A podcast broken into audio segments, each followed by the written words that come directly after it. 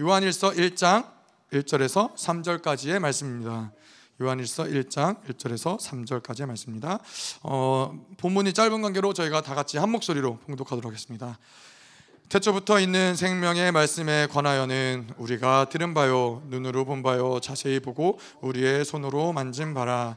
이 생명이 나타내신 바 된지라 이 영원한 생명을 우리가 보았고 증언하여 너희에게 전하노니 이는 아버지와 함께 계시다가 우리에게 나타내신 바 된 이신이라.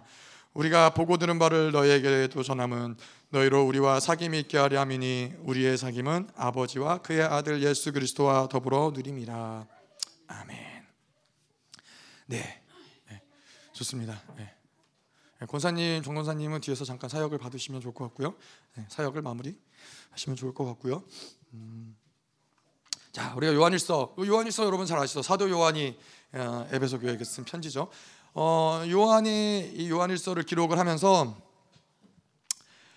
무엇보다 가장 중요했던 것은 하나님과의 교제. 네, 교제란 무엇이냐? 이 사도 요한만큼 하나님과의 놀라운 교제권 안에서 머물러 있었던. 그래서 우리가 잘 알다시피 무엇을 보아도 다 하나님의 사랑으로 보일 만큼 어떠한 고난, 어떠한 고통, 어떠한 어려움을 볼지라도 그 가운데서 하나님의 사랑을 찾을 만큼 굉장히 놀라운 어, 이 하나님의 깊은 교제권 가운데 있던 음, 사람이었죠. 그래서 이 요한일서를 보면서 우리가 어떠한 것을 갈망하면서 이 말씀에 들어가야 되냐면은 하나님과의 교제권이 요한일서의 말씀을 들으면서 활짝 넓어질 수 있도록 활짝 열어질 수 있도록 그래서 뭐 요한일서뿐만 아니라 많은 부분들에서 우리가 이 교제 하나님과의 교제를 이야기하지만은 여기서 이야기하는 교제권 교제권은 교제의 권세를 이야기하는 거예요. 네, 교제할 수 있는 그 권세 다시 말해서 하나님의 은혜의 보좌 앞으로 나아갈 수 있는 그 권세, 하나님과 얼굴과 얼굴을 맞대서 맞대고 설 수 있는 볼 수 있는 그 권세.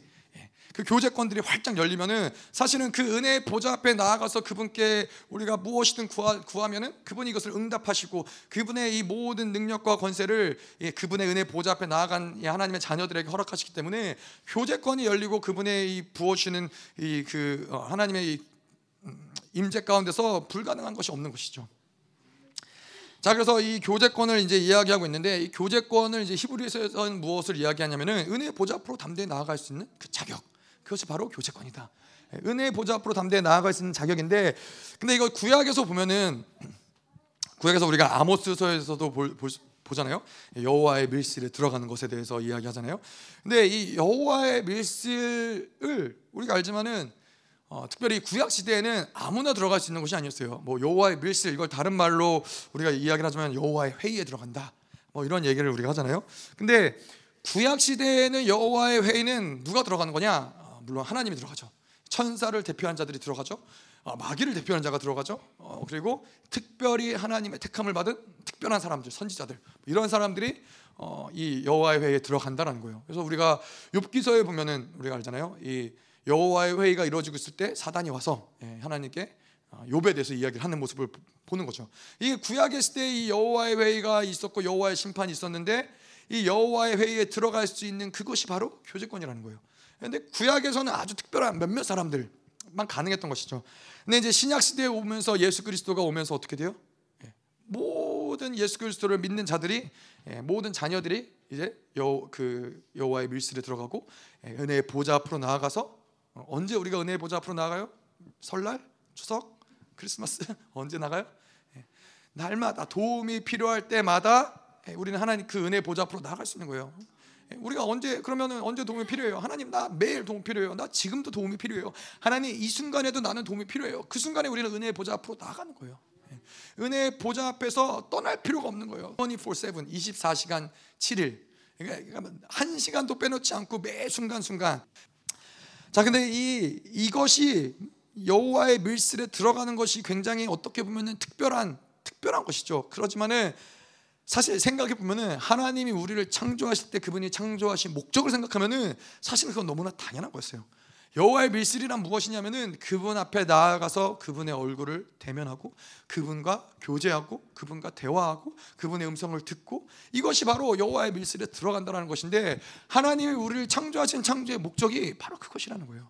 우리와 동행하시고 우리와 교제하시고 우리 우리가 그분의 얼굴을 대면하는 것 이것이 바로 너무나 당연한 창조의 목적임에도 불구하고 왜 이것이 구약의 시대는 당연하지 않았어요? 인간이 죄를 지음으로써 그 죄로 인하여 하나님께 나아가는 길이 막혔던 거예요. 그래서 우리가 알지만은 이 아담이 태초에 하나님의 천지를 창조하셨을 때 아담이 했던 건 뭐예요? 에덴 동산을 하나님과 동행하며 거니는 거예요. 하나님과 교제하는 거예요. 하나님과 교제하면서 에덴 동산의 모든 만물을 통치하는 통치권에 대해서 하나님과 나누고 그분의 지혜를 배우고 또 이 땅을 지배하고 통치하고 다스리고 그것이 그것이 원래 인간이 창조한 그 창조의 목적이었다는 것이죠. 근데 이것이 죄로 인해서 우리가 이것을 빼앗기게 됐고 예, 또 이것이 왜 실패하게 됐어요? 결국에는 이 세상이 우리의 죄로 인하여서 세상이 들어오고 바벨론이 들어오고 바벨론의 시스템으로 살아가기 시작을 하면서 예, 언제 우리에게 그런 것이 있었느냐는 등 하나님께 나아가는 것이 어떻게 가능하냐 인간에게 있어서 하나님을 만나는 게 어떻게 가능하냐 마치 이것이 원래 우리에게 불가능한 일이었던 것처럼 바벨론을 살면서 이 모든 것들을 다 미혹되게 만들었던 것이죠 근데 우리가 하나님께 나아가서 하나님을 대면하고 그분과 교제할 수 있는 존재로 창조함을 받았다라는 걸 우리가 어떻게 알아요? 그냥 성경에 기록되어 있기 뭐 물론 성경에 기록되어 있기 때문에 그렇죠. 하지만 또 한 가지 우리는 우리 안에 하나님의 영을 두셨다는 거예요. 우리를 하나님의 형상으로 창조하셨다는 거예요.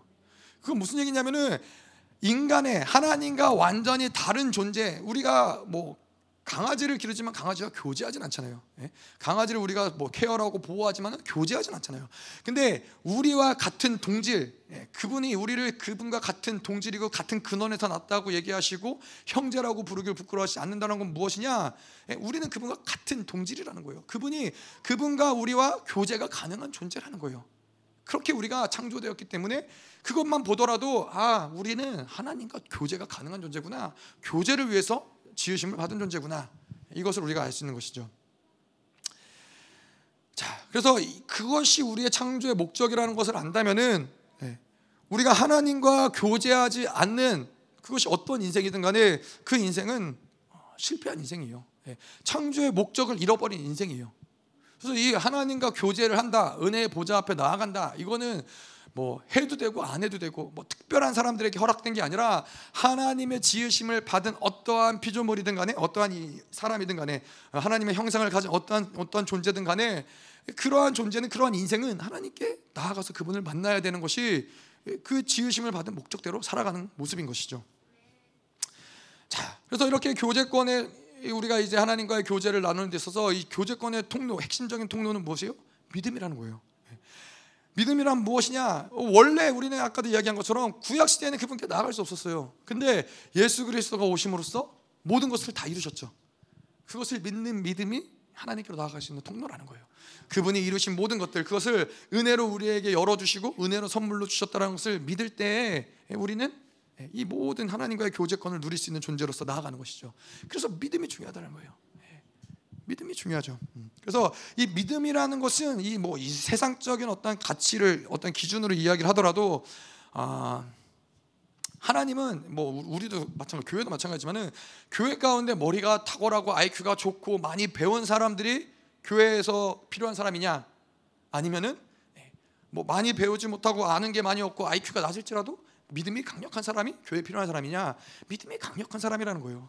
하나님은 머리가 좋은 사람이랑 일하는 거 별로 안 좋아하세요. 예. 자기 생각이 많고 자기 계산이 많고 많은 것을 알고 이 세상에 예, 세상에 어떤 많은 영향력을 받은 사람을 하나님이 일하시 기뻐하시는 것이 아니라 아무것도 몰라도 믿음이 있는 사람들, 예. 믿음으로 살고자 하는 사람들, 하나님의 말씀을 온전히 그대로 받아들이는 그 사람들과 하나님은 일하시기 기뻐하신다는 것이죠. 자, 그래서 이 믿음이라는 것이 사실 굉장히 제가 이제 살다 보니까 그러더라고요. 이 우리가 무엇을 믿어요? 약속을 믿는 거잖아요. 근데 이제 제가 이제 아이들을 양육하고 기르다 보니까는 아이들이 이 약속을 부모님이 지켜야 된다라는 그 믿음이 너무나 굳건한 거예요. 그래서 예, 아빠가 선물 사주기로 했잖아요. 어? 또 거기 가기로 했잖아요. 막 이 그래서 이 항상 항상 제가 알고 있지만은 입을 조심해야 된다. 말을 조심해야 한다. 함부로 약속하면 안 된다. 특별히 때와 장소, 어느 때 내가 언제 가겠다라는 말을 하면 안 된다. 예, 그냥 언젠가는 이런 식으로 이런 식으로 약속을 해야지 내가 언제까지 해주겠다 이러면은 아, 볼모로 잡히는 거예요. 안 할 수가 없는 거예요. 계속 수시로 찾아와 가지고. 예. 근데 이 부모의 인간의 부모의 약속을 가진 아이들도 이렇게 담대하게 약속을 요구를 하는데 약속을 이행할 것을 근데 하나님의 그 말씀을 가진 우리들이 이 약속에 대한 믿음이 얼마나 강력할 수 있겠어요? 하나님 당신이 약속한 말씀 아닙니까? 하나님 당신에게 우리에게 주신 약속 아닙니까? 이 믿음을 가진 사람들은 하나님께 구하는 것도 담대하고 세상에 살아가는 것도 담대하고 우리의 존재에 대한 것도 담대하다는 거예요. 믿음이 없으면은 우리 하나님과 일할 수도 없고 또 더 중요하게 나아가서 믿음이 없이는 우리가 어떠한 존귀한 자인지를 알 수가 없어요. 이, 그렇기 때문에 이 세상의 사람들은 믿음이 없이 자기의 정체성, 자기의 존재의 존귀를 계속 무엇인가 소유하고 배우고 얻는 걸 통해서 존재를 알려고 하지만은 우리는 그 정도의 존재가 아닌 거예요. 이 세상에서 뭔가로서 우리의 존재를 규정할 수 있는 그런 존재가 아닌 거예요. 오직 하나님이 주신 그 말씀을 믿음으로 바라볼 때 믿음으로 봐야지만 우리의 존재가 무엇인지 정체성이 무엇인지 그때야 비로소 보이는 거예요. 예. 그렇기 때문에 믿음을 잃어버리면 우리는 뭐요? 믿음을 잃어버리면 우리의 정체성, 존귀 이런 모든 것들이 한 번에 날아가는 거예요. 예. 내가 존귀하다, 내가 정말 하나님의 영광스러운 자다 그렇게 머릿속에서 생각할 수 있지만은 믿음을 잃어버리면은 예, 풍랑이 다가오면은 또 쓰러지면서 내가 뭘 이 세상에서 열심히 그냥 돈이나 벌어야지 이러한 생각이 들어올 수밖에 없다는 거예요. 믿음을 잃어버리지 않으면 어떻게 돼요? 뭐 돈이 없어도 문제가 되지 않고 사람이 없어도 문제가 되지 않고 예. 그래서 믿음을 가지고 살아가는 것이 이렇게 중요하다는 것이죠. 예. 그래서 이 믿음으로 살아가는 어떤 이 모습은 무엇이냐면은 어, 믿음으로 사는 자들은 기도를 안 할 수 없다는 거예요. 예. 마치 기도하는 거는 그런 거죠. 우리 아이들이 예, 저한테 나가서 협박하는 것과 비슷한 것이죠. 야, 아빠가 약속했잖아요. 근데 우리가 기도할 때도 하나님의 말씀을 가지고 그분께 나아가서 그분께 아뢰는 거예요. 예, 그분의 뜻을 가지고 그분께 나아가서 그분께 아뢰는 거예요. 그래서 믿음이 있는 자들은 기도하지 않고서는 아, 어떠한 역사도 일어나지 이루어지지 않는 것을 너무나 잘 알기 때문에 기도를 안 할 수 없는 것이고 또 기도가 막혀 있는 상황을 그대로 방치하기가 어려운 거예요. 예, 어떻게 해서든지 기도가 뚫어져야 내가 숨쉬고 살아가고 하나님과 호흡하고 이것이 가능한 거기 때문에 어떻게 해서든지 믿음으로 살아가는 자들은 기도의 문을 열려고 한다는 것이죠. 자 반면에 믿음으로 살지 않는 자들의 모습은 뭐냐면은 하나님이 아닌 다른 것이 우선순위가 돼요. 예, 하나님이 아닌 직장이 하나님이 아닌 사람이 하나님이 아닌 자녀들이 이런 것이 자꾸 우선순위가 되다 보니까는 기도가 죽어지고 예, 예배가 죽어지고 예, 하나님의 임재를 잃어버리게 되는 이런 흐름으로 갈 수밖에 없다는 거예요. 근데 우리가 알다시피 믿음이 없이는 당연히 예, 이 하나님의 것을 구하기보다는 세상의 것을 따라갈 수밖에 없는 흐름이 생긴다는 것이죠. 그래서 믿음을 믿음으로 살기 위해서는 계속 하나님을 바라보고 그분의 것들을 받아들이고 기도 기도의 자리에 나오고 예배 가운데 나오고 이것을 있는 게 아니잖아요. 내가 노력한다고 예, 뭔가 열심히 돌을 닦는다고 만들어져 나가야 되는 거예요. 만왕의 왕이신 그분의 은혜 하신다는 것이죠. 자, 그래서 이 하나님과의 교제 삶을 표현하자면 어떻게 표현할 수 있냐면은 이 영원한 영원을 믿고 그것을 바라보는 삶을 바로 이 교제 교제 삶이다라고 생각 이야기하는 거예요. 그래서 영원을 믿는다라는 것은 우리가 무엇이냐면은 예, 삶의 모든 우리 인생 가운데 이 우선순위를 하나님에게 두는 거예요. 이 땅에 먹고 사는 것이 아니라 예, 그렇잖아요.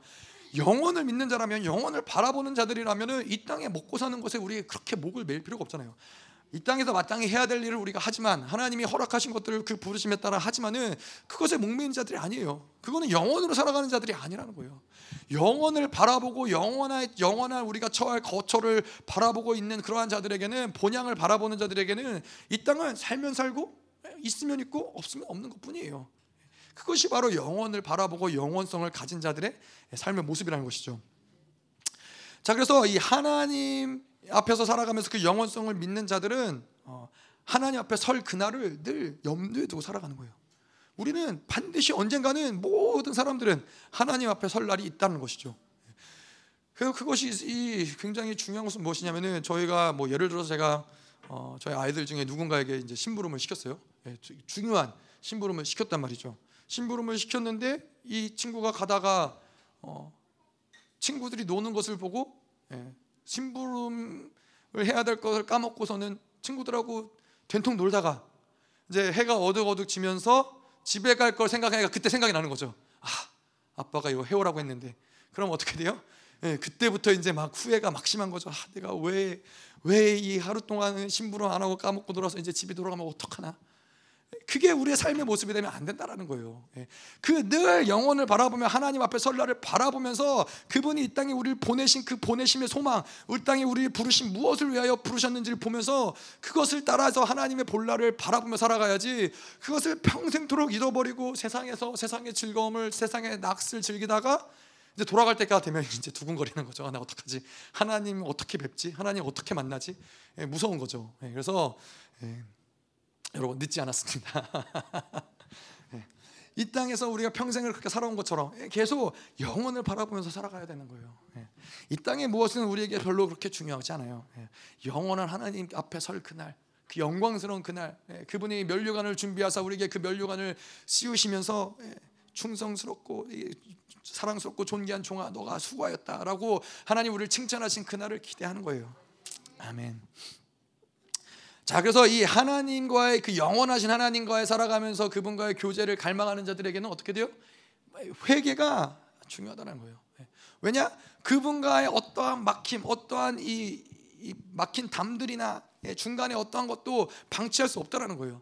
예, 계속해서 영원하신 그분과의 관계를 유지하기 위해서는 늘 이 회개 가운데서 우리를 새롭게 하고 우리를 정결하게 하고 그 상태로 하나님이 오늘도 부어주신 것들을 기대하는 거예요. 그래서 회개는 반드시 그이 탕자의 비유에 보자면은 회개 이 탕자가 돌아오면 반드시 돌아옴과 함께 무엇이 준비돼요? 잔치가 준비된다는 거예요. 잔치가 준비되고 다시 우리의 이 존재가 회복되어진 것이 가락지가 준비되어지고 아버지를 만나는 감격이 준비되어지고 회개도 마찬가지로 우리가 회개하고 돌이킬 때에는 다시 우리를 찾아오실 그 하나님, 우리에게 영광스럽게 다시 다가오실 그 하나님을 다시 기대할 수 있다라는 거예요. 그분과 다시 만날 수 있다라는 거예요.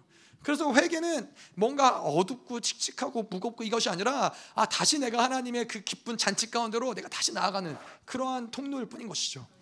아멘. 자, 그래서 이렇게 하나님과 교제하며 살아가는 삶을 스바냐에서 무엇이라고 이야기하냐면은 어, 내가 절기로 말미 3장 18절에 스가, 스바냐 3장 18, 18절 내가 절기로 말미암아 근심하는 자들을 모으리니 그들은 내게 속한 자라 그들에게 지워진 짐이 치욕이 되었느니라. 무엇을 얘기하는 거예요? 여기서 이 절기로 말미암아 근심한다. 이거는 예배로 인해서 근심한다는 거예요. 내가 어떻게 하면 하나님께 더 거룩한 예배를 드릴 수 있을까? 내가 어떻게 하면 하나님 더 기뻐하신 예배 드릴 수 있을까? 내가 그분 앞에 서기 위해서 어떻게 더 정결해질 수 있을까? 하나님이 기뻐하신 예배는 무엇일까? 신령과 진정으로 어떻게 예배 드릴까? 어떻게 하면은 내가 매일같이 주님 앞에 나아갈 수 있을까? 어떻게 하면은 내가 집회 가운데서 하나님 앞에 그 놀라운 영광 가운데 설 수 있을까? 이러한 것들을 고민한다는 거예요. 절기로 말미암아 근심한다는 거예요. 근데 그러한 자들을 뭐라고 그래요? 그러한 자들이 나에게 속한 자들이다. 예, 하나님이 그렇게 예배로 인해서 근심하는 자들이 내게 속한 자들이고 그리고 그러고 마지막에 보면은 그들에게 지워진 짐이 치욕이 되었느니라. 예, 뭘 얘기하냐면은 이렇게 하나님의 예배로 인해서 근심하는 자들에게 인생 가운데 육체의 어떠한 짐 이건 모든 것들은 하나님의 수치라는 거예요. 예배를 사모하고 갈망하는 자들이 육체로 인해서 어떠한 육체의 삶을 인해서 어떤 고난과 고통 그것 때문에 뭔가 어려움을 겪고 이런다는 것은 육체의 짐은 하나님의 수치라는 거예요. 하나님이 그래서 다시 말해서 하나님이 예배를 갈망하고 사모하는 자들은 그 삶을 하나님이 책임져 준다라는 거예요. 그래서 2023년도 우리가 한 해를 살아가면서 예배에 목숨 걸기 원합니다. 예배를 통해서 우리의 삶의 모든 모든 영역들을 하나님이 다 책임지시고 갚아주시고 예, 하나님이 이것을 어떠한 것도 내가 건드리지 않는 내가 책임지지 않는 것은 나의 수치다. 예, 이것을 믿으시는 하나님 되기 원합니다. 아멘. 자, 그래서 어, 하나님과의 교제 한 우리가 이야기한 대로 그것은 영원성을 바라보는 삶이고 예배로 인하여 근심하는 삶이고 또 무엇을 얘기하느냐? 하나님께 맡겨드리는 삶이라는 거예요. 자, 우리가 하나님께 맡겨드리면은 하나님이 책임지신다. 네, 우리가 뭐 그래서 중부 때도 계속 했었죠. 하나님 이것도 맡겨드립니다. 하나님 이것도 올려드립니다. 이것도 올려드립니다. 네, 하나님께 계속 맡겨드리는 거예요. 그럼 그분은 책임지세요. 네. 자, 근데 우리가 그런 경험들 있잖아요. 하나님께 맡겨드렸는데 책임지지 않으신다. 어, 어, 그럴 수 있죠. 근데 하나님께 우리가 온전히 맡겨드렸는데 그분이 책임지시지 않는 어떤 영역들은 무엇이냐? 그것은 우리에게 있어서 버려야 하는 영역들인 거예요. 음. 어, 예를 들어서 우리가 뭐 의사 선생님이 있는데 의사 선생님의 궁극적인 목적은 여, 어, 이 사람을 고치고 사람을 살리는 역할이 의사의 역할이잖아요. 자 그런데 사실은 의사가 우리 인간에게 있어서는 굉장히 도움이 되는 어, 뭐 어떤 직장이 직업이라고 볼 수 있지만은 사실은 어, 하나님의 입장에서는 하나님이 의사로 의사가 하나님이 살려야 될 자, 살려야 될 자들을 살리는 건 문제가 되지 않지만은 하나님이 거둬야 될 자, 잘 거둬야 될 자들은 예, 거두게 내버려 두는 게 사실은 하나님에게 있어 하나님에게 있어서는 어, 중요한 일이라는 것이죠. 근데 이, 이 모든 사실 바벨론의 시스템이 그렇지만은 고난을 당해야 되는데 바벨론 시스템 어떻게 해요? 고난을 당하지 않게 만든다는 거예요. 예, 마땅히 이렇게 이 죽는 것이 하나님의 섭리하심과 이 땅 가운데 필요한 영역인데 그 사람을 죽지 않게 방치해 두는 것은 결코 그것은 이 땅 가운데도 유익이 되지 아니하고 하나님에게도 유익이 되지 않는 일이라는 것이죠. 자 그래서 흘려 보내야 될 것들은 흘려 보내는 게 우리에게 복이라는 거예요. 어, 그것이 영적인 원리예요. 그래서 우리가 이 늘 기억해야 될 건 뭐냐면은 더 내가 열심히 하지 못했기 때문에 아, 붙잡지 못한 게 아니라는 거예요. 예, 우린 늘 그런 고민하잖아요. 늘 돌아보면서 후회하는 거. 아, 내가 조금 더 열심히 살아볼 걸. 조금 더 열심히 해볼 걸. 내가 그 사람한테 조금 더 잘해볼 걸. 예, 그렇게 했으면 뭔가 바뀌었을 거라고 생각하지만은 그렇지 않다라는 거예요. 예, 마땅히 흘려 보내야 될 것. 이것을 흘려 보내는 것은 결코 손해가 아니라는 거예요. 예, 여러분 생각해 보세요. 마땅히 흘려 보내야 될 거 흘려 보내지 않고 그것에 집착하고 매달리고 어떻게든 내가 이것을 해보려고 애쓰고 애쓰고 애쓰면 어떻게 돼요? 그만큼의 이 모든 시간들을 낭비한 것이고 에너지를 낭비한 것이고 예, 뭐, 뭐 소위 말해서 우리가 예를 들어서 뭐 음, 주식을 한다. 아, 뭐 주식을 하는 거 절대 권장하지 않지만은 예를 들어서 주식을 하는데 주식을 해서 뭔가를 잃어버렸으면은 아 이건 아닌가 보다 흘려보내야 될거 흘려보내야 되는데 집착하고 거기에 매달리고 매달리면 어떻게 돼요? 다 날려버리는 거예요. 다 날려버리는 거예요. 인생을 그렇게 살면 안 된다는 거예요. 인생은 하나님이 뭐 우리에게 흘려 보내야 될 것들 내 생각에는 그게 중요한 것 같아요. 왜냐하면 그것이 나에게 편 그것을 붙잡으려고 애를 쓰지만은 그것을 흘려 보낼 때 사실 우리는 그 제가 이뭐이뭐 음, 뭐, 뭐 어떠한 뭐 물질 뭐 그런 것뿐만 아니라 보내야 될 많은 것들이 있지만은 무엇을 흘려 보냈어요? 예, 자녀들을 흘려 보내신 거예요. 하나님이 자녀들을 흘려 보내라 하신 거예요. 자녀들을 흘려 보내는 교회 얼마나 어렵겠어요. 그래서 그래서 저희 부모님이 뭐 그때도 간증해 드렸지만은 북한 북한산 북한산에 올라가서 매일마다 울면서 기도를 했대요. 눈물을 흘리면서 기도하시고 한강 뭐 그때 신학교를 다니셨거든요. 늦은 나이에 신학교를 다니셨는데 신학교를 왔다 갔다 하시면서 이 한강에 지는 해를 보면서 매일같이 예, 흘려보낸 이 자녀들을 생각하면서 눈물을 흘리시고 그런데 그렇게 흘려 보내셨기 때문에 저는 되게 감사하고 지금 와서는 감사한 거는 뭐냐면은 그렇게 흘려 보내셨기 때문에 저희 인생이 영화로워진 거예요. 그때 만약에 그 저희 부모님이 흘려보내지 않고 저희한테 집착을 해가지고 뭐 사역을 다 접고 교회를 다 접고 미국에 와가지고 살았으면은 그랬으면 제 인생은 어떻게 될지 몰라요. 영화롭지 않았을 거예요. 뭐그 어, 미국에서 부모님이 편안하게 제공해주는 모든 것들을 다 누리면서 예, 타락했겠죠. 예, 그냥 그 미국에서 즐기 비행 청소년이 됐거나 뭐 이렇게 어, 뭐 그럴 수 있는 가능성이 어, 다분히 많이 있죠. 그래서 흘려 보내야 될 것을 하나님 원하시 흘려 보낼 것들은 흘려 보내는 게 지혜로운 거예요. 예. 근데 여러분 그 아세요? 내가 아무리 흘려 보내라고 해도 하나님이 우리에게 주시고자 하는 것들은 흘러가지 않아요. 그러니까 흘려 보내는 것에 있어서 두려워하실 필요가 없는 거예요. 내 자녀들을 하나님께 맡겨드리고 하나님께 올려드리고 하나님께서 통치하시고 다스려달라고 흘려 보내죠. 예, 하나님께서 그 모든 것들을 통치하실 뿐만 아니라 만약에 내가 만약에 여전히 그것을 지켜야 될 것이라면은 하나님이 내 곁에 그것을 두게 하신다라는 거예요. 그래서 이 우리로 하여금 흘려보내지 못하게 만드는 것은 무엇이냐면은 계속해서 그것이 나에게 생명줄인 것 같기 때문에 자녀들을 내가 붙잡고 있어야지 그 자녀들이 잘 될 것 같다라는 생각이 들기 때문에 그것을 붙잡고 있는데 그것을 붙잡으면 붙잡는 만큼 어떻게 돼요? 그것은 집착이 되는 거예요. 그것은 그 자녀에게도 영화롭지 못하며 우리에게도 영화롭지 못한 시간대로 흘러가는 거예요. 그냥 던져버리는 거예요. 하나님 당신께 던져버립니다. 당신이 통치하시옵소서. 예. 그럴 때 하나님이 그것을 다스리시고 통치하시는 것이죠.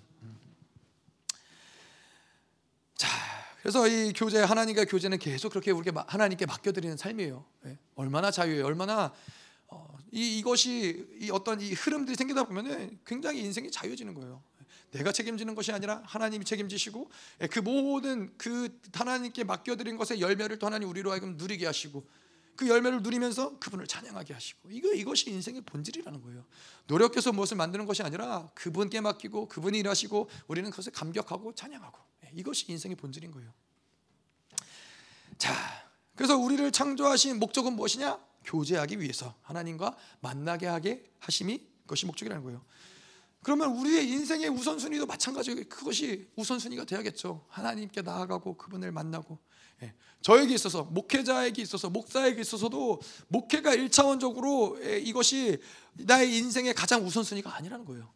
하나님과 만나는 것 이상으로 그 목회마저도 하나님의 부르신 목사로서 부르신 그 목사의 자리마저도 그것은 하나님과의 온전한 교제 그 이상 그것보다 먼저 앞설 수 없다라는 것이에요. 예. 이 땅에 살아가면서 뭐 그것이 직장이 됐든 무엇이 됐든 간에 이 세상에서 하는 어떠한 것도 하나님과 교제하는 것 그 이상 그 우선 그 앞설 수 있는 것은 없다라는 것이죠. 자 그래서 요한일서는 그래 그러한 측면에서 교제를 이야기하는 책이지만은 또한 우리의 창조의 목적이 무엇이냐 우리의 인생의 방향이 무엇이냐? 어떻게 인생을 살아야 되느냐? 어떻게 인생을 살 때 우리가 행복하냐? 이것을 이야기하는 것이 바로 또한 요한 일서라는 것이죠. 네. 그래서 하나님을 만나지 못한다면 그분의 사랑도 할 수 없는 것이고 그분을 만나지 못한다면 그분의 우리를 향한 계획도 할 수 없는 것이고 예. 모든 인생은 오리무중일 수밖에 없는 거예요. 예. 그래서 인생 가운데 가장 가장 급한 것은 무엇이냐? 하나님을 만나는 것이라는 거예요. 그분을 만나야지만 예, 그 다음에 인생이 무엇이 흘러가든 인생이 무엇이 되든 간에 예, 된다는 것이죠. 자, 그래서 이제 요한일서의 서론을 마무리하고 음, 본론으로 들어가서 자, 요한일서는 이, 이 어떤 이 책의 특성은 어, 뭔가 이 논리적으로 순차적으로 이 말씀이 진행되지 않고 미러와 같아요.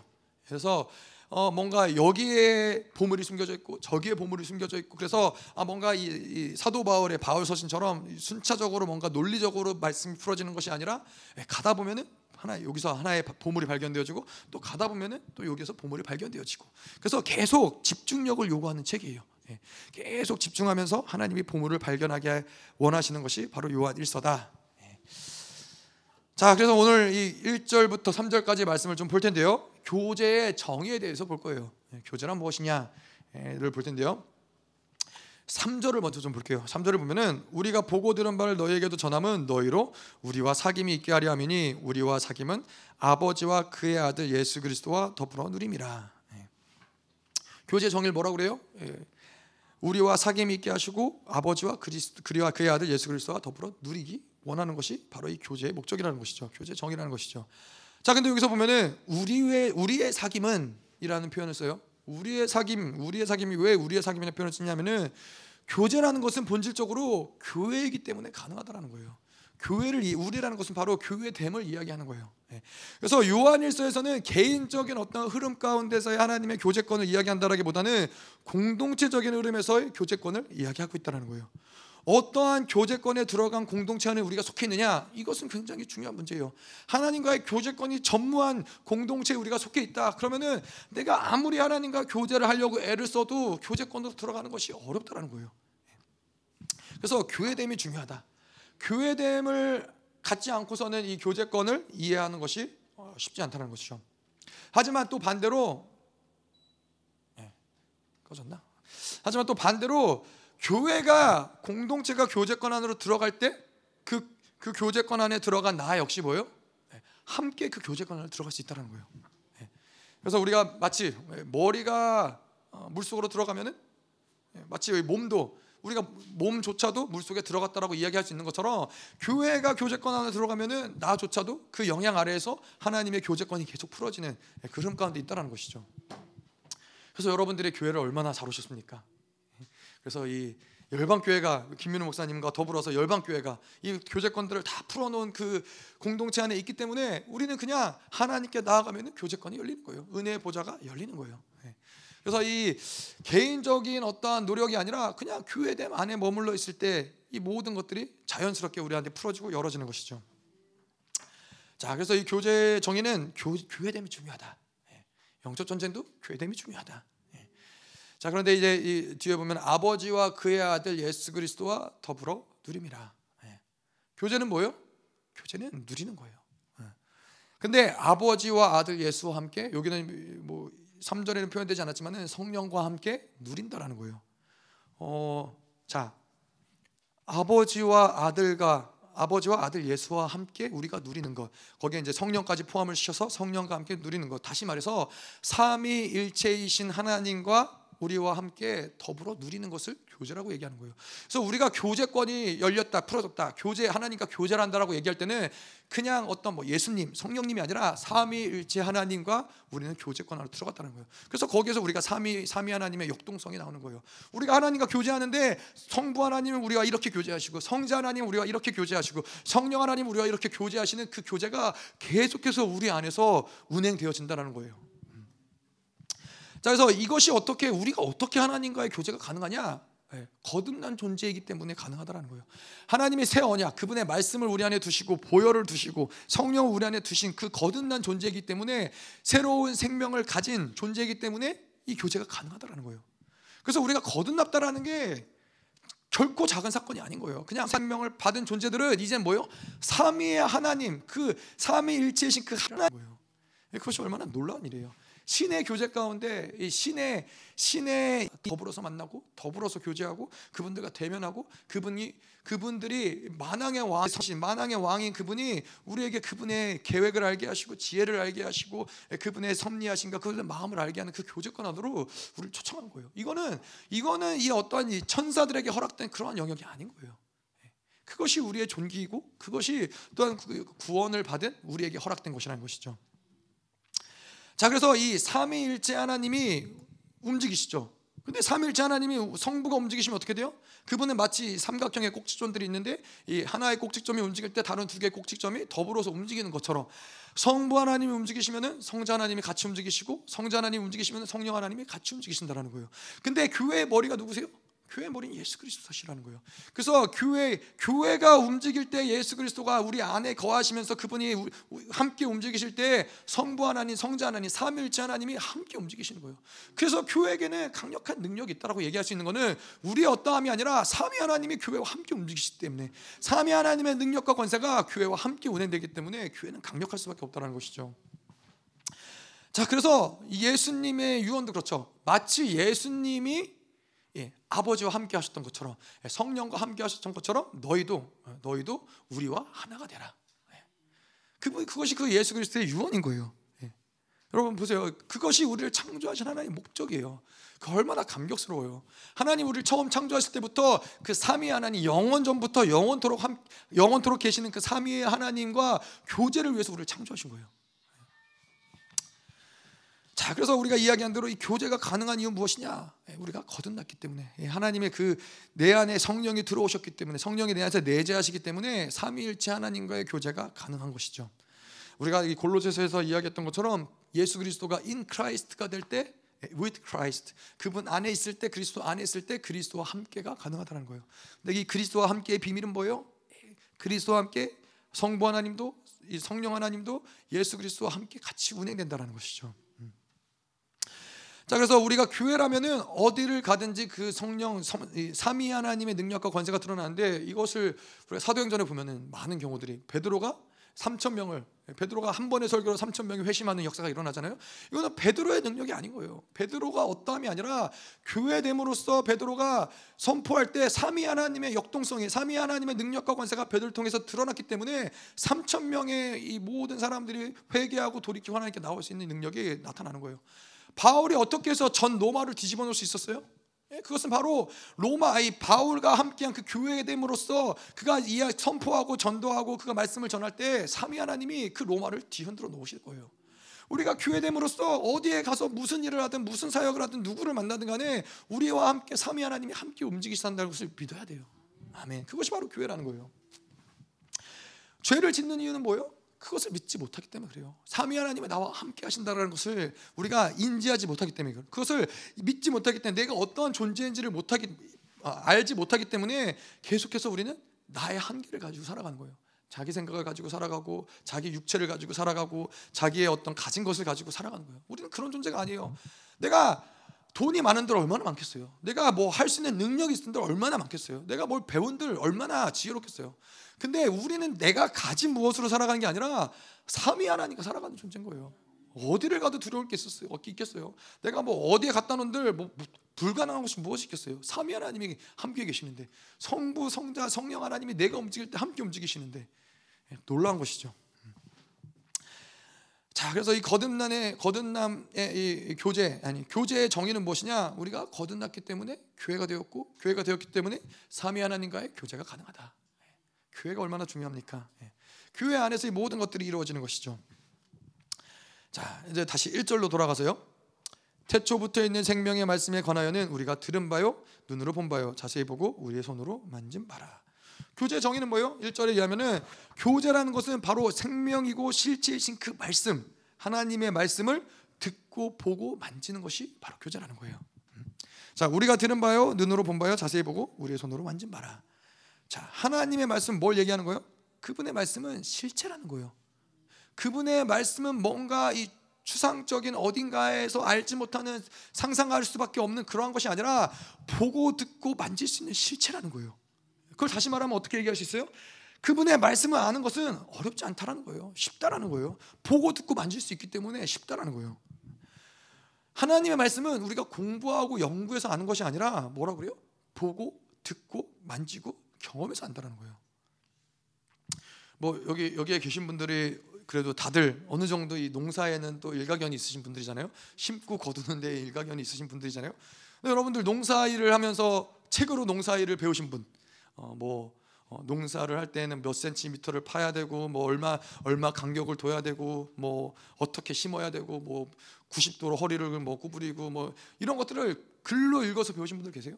아니잖아요. 뭐 어떤 어느 정도 뭐 정보를 들었을 수 있지만은 직접 해보면 하다 보면 아는 거잖아요. 아 이렇게 하는 것보다 이렇게 해야지 어, 벌레들이 많이 어, 끼지 않는구나. 이렇게 해야 도움이 되는구나. 경험을 하면은 그것을 알게 되는 거예요. 근데 하나님의 말씀을 뭐라고 그래요? 하나님의 말씀을 경험해서 안다는 거예요. 그분의 말씀을 경험할 때 그것은 뭔가 어려운 것이 아니라 그냥 본능적으로 알게 되는 거예요. 그래서 우리가 예배소에 뭐라고 했어요? 믿는 것과 아는 것이 하나 된다. 여기서 아는 것은 경험한다는 것을 이야기하는 거예요. 경험해서 안다는 거예요. 그분의 말씀을 그래서 경험하는 것이 중요해요. 계속 그분의 말씀을 경험할 때 그것을 알게 되는 것이고 깨닫게 되어지는 것이고 그것이 우리에게 실체화가 되어지는 것이죠. 자, 그래서 이 말씀, 하나님의 말씀은 실체이고 또 우리 안에 주어졌기 때문에 이거는 쉽다라는 것이죠. 예.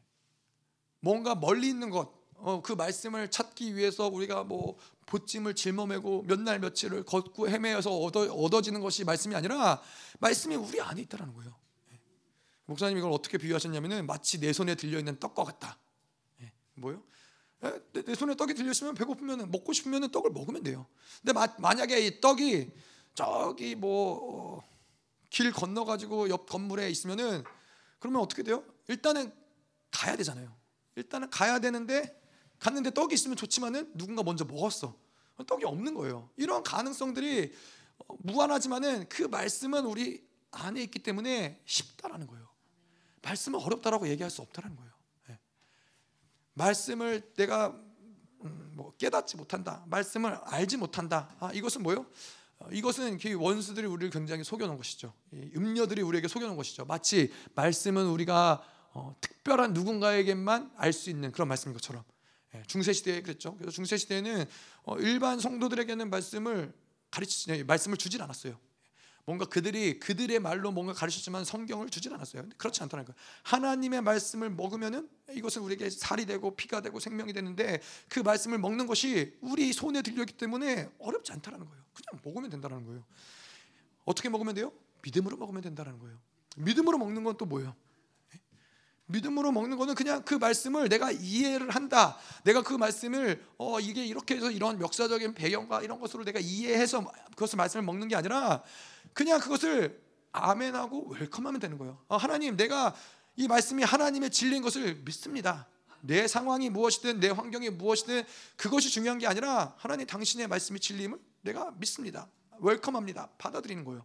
그것이 바로 믿음으로 말씀을 먹는 거예요. 믿고 인내하고 기다리다 보면은 그 말씀이 점점 점점 드러나는 거예요. 예. 그것이 말씀이 생명으로 드러나고 말씀이 빛으로 드러나고 예, 말씀이 진리로 드러나고 그 말씀이 우리를 인도하는 이 우리의 인도하는 말씀으로서 드러나고 말씀이 계속 말씀의 본질적인 모습들이 드러나. 생명의 말씀. 예, 네, 생명이라는 것은 조회라는 것을 얘기하죠. 자, 근데 이 생명은 영원한 생명, 영생, 영, 영원히 끝나지 않고 영원히 계속해서 흘러가는 생명은 멈춰 있는 것이 아니에요. 계속 흘러가고 계속 움직이는 거예요. 사실 생명이라는 것이 사실 그렇잖아요. 계속 우리 안에서도 이 말씀이 들어오죠. 이것이 생명으로 우리 안에 들어오면은 이 생명력이 우리를 계속 이끌어가요. 우리를 변화시키고 성장시키고 우리의 삶을 이끌어가는 것이 바로 생명력이 있는 말씀이라는 거예요. 자, 근데 이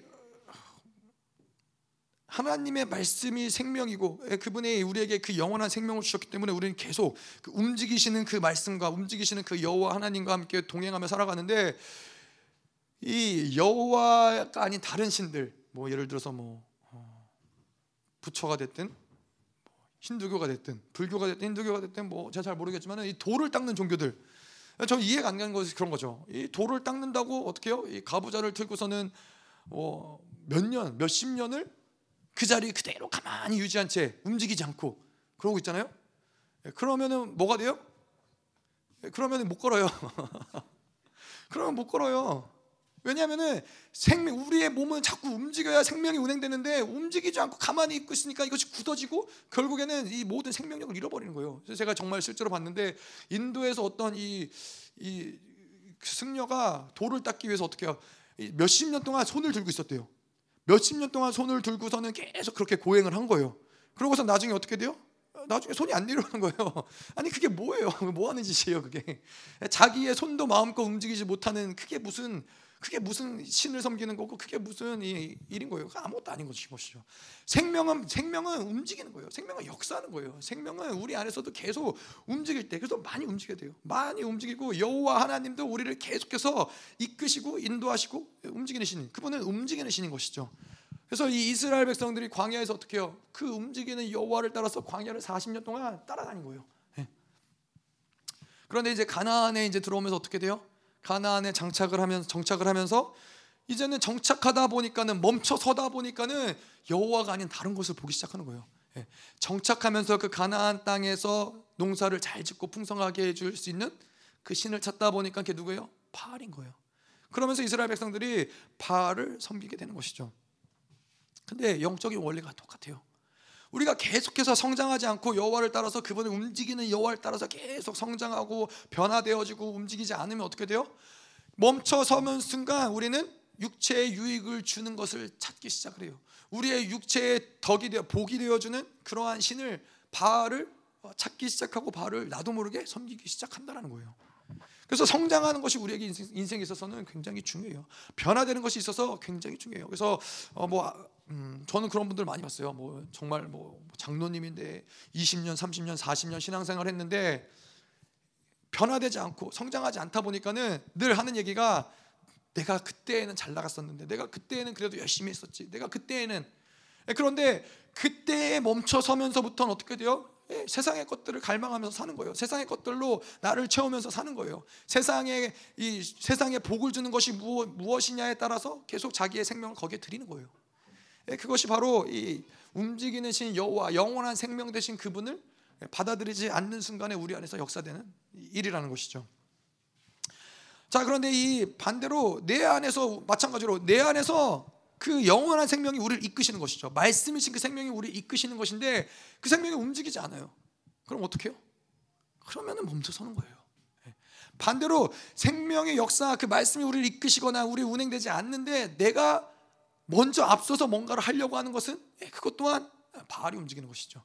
예, 그분이 멈춰 서실 때는 멈춰 서는 것이죠. 그래서 어, 우리가 열방교회에서도 그렇지만 아무것도 하지 않는 거예요. 예, 하나님이 움직이기 전까지는 그냥 아무것도 하지 않고 기다리는 거예요. 계속 그 기다리는 시간 동안 뭐래요? 율법과 자기 힘을 계속 빼내는 거예요. 그래서 어떤 사람들에게 있어서는 가만히 아무것도 안 하는 것이 굉장히 어려운 사람들이 있어요. 막 정말 견디질 못하는 사람이 있어요. 막 뭐라도 해야지, 뭐라도 막 어, 그냥 가만히 있으라 그러면 저 같으면 좋을 것 같은데 목사님이 너 아무것도 하지 말고 그냥 쉬어. 그러면 너무 좋을 것 같은데 근데 어떤 사람들은 그걸 힘들어 하더라고요. 견디지 못해 하더라고요. 아니 왜 나보고 쉬라 그래? 그래서 막 별의 별걸 다 하는데 그것은 뭐예요? 이 세상 가운데서 율법과 자기 힘으로 살아왔던 그 어떤 이, 이 힘들이 있기 때문에 가만히 있기가 어려운 거예요. 자 그래서 이 생명이 움직이지 않는데 내가 먼저 움직이는 것이 바로 바알이 움직이는 것이죠. 바알이 역사하는 것이죠. 자, 그래서 하나님이 하나님으로 살아가는 자들은 내 안에서 생명이 나를 어떻게 인도하시는지 어디로 이끄시는지 그것만 보고 있으면 되는 거예요. 네. 그래서 오늘 계속 얘기하지만은 어디 갔지? 계속 얘기하지만은 아, 우리 삶은 우리 인생은 그런 측면에서 굉장히 쉬운 거예요. 그냥 그분만 바라보고 있으면 돼요.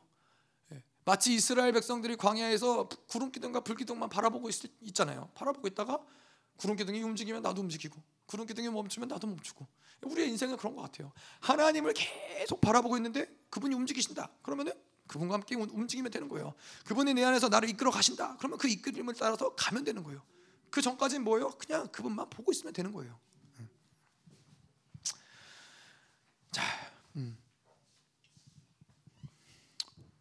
자 그런데 이 생명이라는 것은 결국 무엇이냐면은 생명이 우리 세 사람의 상태, 이 결국에는 이 세 사람의 상태에서 생명이 계속 분출되는 것이죠.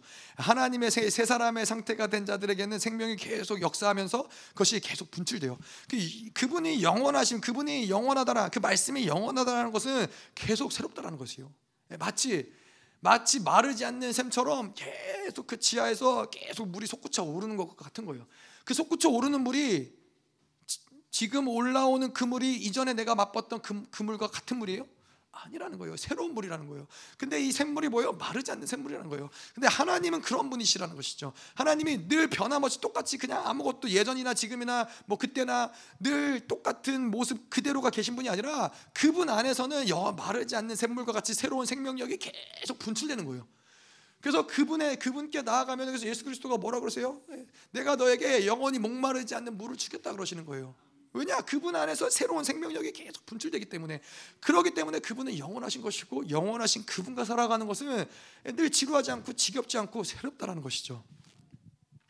자 그런데 이 세 사람의 상태가 바로 이 생명력, 이 계속 새로운 생명력이 분출되고 있는 상태예요.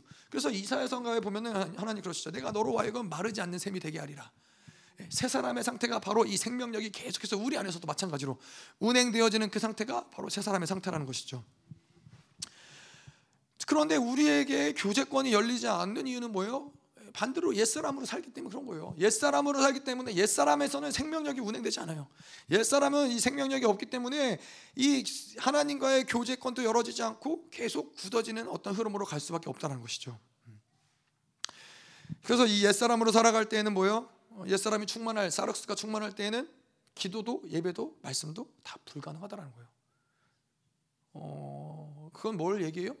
기도와 말씀과 예배 이거는 하나님이 주신 생명력 가운데서 행해지, 행해지는 것이라는 것이죠. 그래서 우리가 말씀과 기도와 뭐 예배와 생명과 빛과 사랑과 이것이 다 하나라는 거예요. 예. 이것이 우리 안에서 생명이 운행되어야지만 우리는 기도할 수 있는 것이고 생명이 운행되어야지만 예배할 수 있는 것이고 생명이 운행되어야지만은 우리가 하나님 앞에 나아갈 수 있는 것인 것이죠.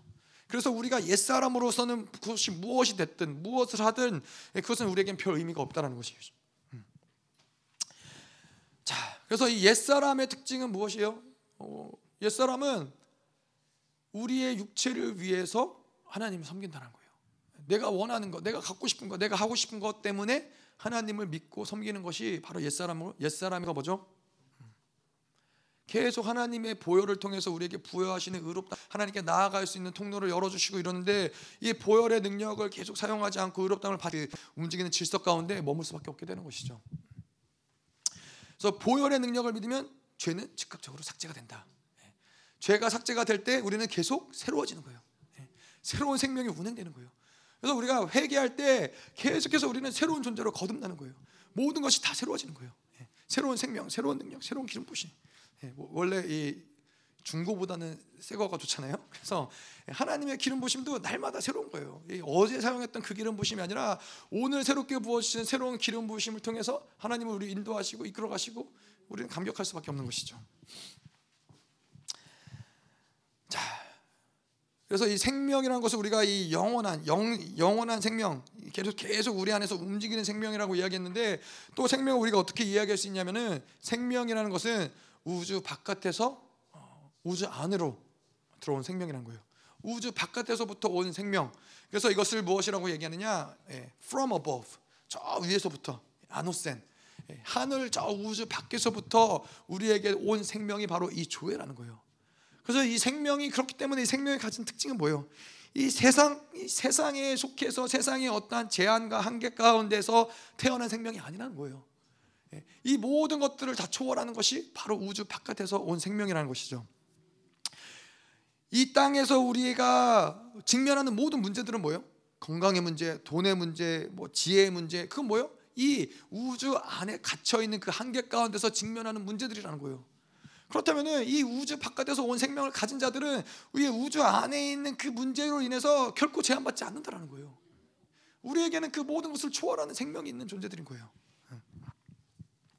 자, 그래서 교회도 마찬가지인 것이죠. 이 우주 바깥에서 온 생명이 교회에게 있기 때문에 교회는 어떠한 이 돈을 돈 돈으로 인해서 물질로 인해서 뭐 사람으로 인해서 환경으로 인해서 제한받지 않는 것이죠.